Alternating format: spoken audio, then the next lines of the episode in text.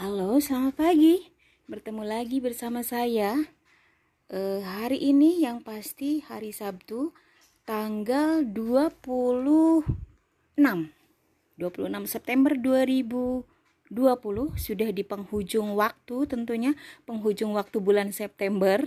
Yang pasti mudah-mudahan bulan ini kalian isi dengan hal-hal yang bermanfaat, membuat Anda happy dan tidak lupa Semoga Anda tetap sehat, menjaga protokol kesehatan 3M. Oke, selamat pagi, selamat pagi dan semangat semuanya.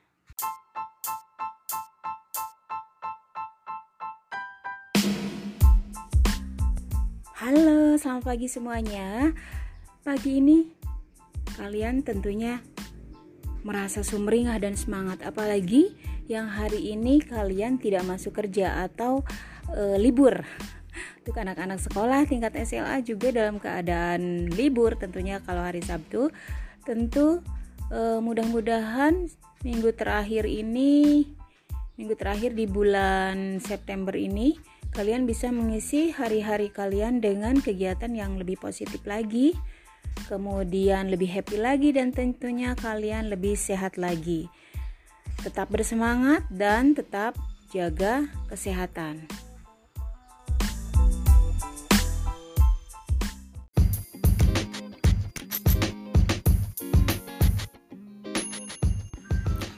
Oke, selamat malam sahabat literasi semua.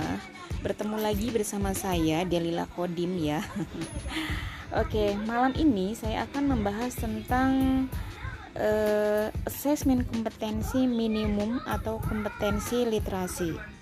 Jadi, hmm, jadi kabar gembira nih mungkin buat siswa-siswi kelas 12 atau kelas 9 atau kelas 6 untuk pendidikan dasar ya. Kabar gembiranya apa? Kabar gembiranya di tahun 2020 adalah terakhir pelaksanaan ujian nasional. Biasanya ujian nasional itu membuat tegang siswa-siswi ya. Eh, jadi mereka merasa tegang bagaimana nih, bagaimana apalagi ketika ujian nasional menentukan kelulusan. Nah, UN akan digantikan dengan Assessment Kompetensi Minimum. Assessment kompetensi minimum dibagi menjadi dua, yaitu kompetensi literasi dan kompetensi numerik. Kompetensi literasi bagi peserta didik maksudnya adalah kemampuan individu memahami teks dipengaruhi oleh kecakapan peserta didik dan kesanggupan mereka mengolah informasi. Kemudian, perkembangan dunia ilmu pengetahuan pada era informasi 4G ya, aktivitas literasi membaca membutuhkan tingkat berpikir yang lebih tinggi karena membutuhkan kognisi yang tinggi pula. Setelah itu, kemampuan literasi untuk masa depan diperlukan kemampuan literasi membaca yang memadai agar mampu mengatasi berbagai persoalan sosial dan akademik yang dihadapinya. Oke, sahabat literasi, level kognitif yang diujikan satu, menemukan informasi. Menemukan informasi di sini adalah mengidentifikasi dan mendeskripsikan suatu gagasan. Kemudian yang kedua, harus mampu memahami, mengolah bacaan sehingga timbul sebuah pemahaman dalam dirinya.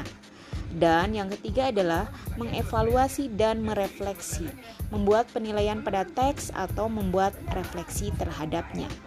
Oke, itu sahabat literasi informasi tentang uh, kegiatan apa?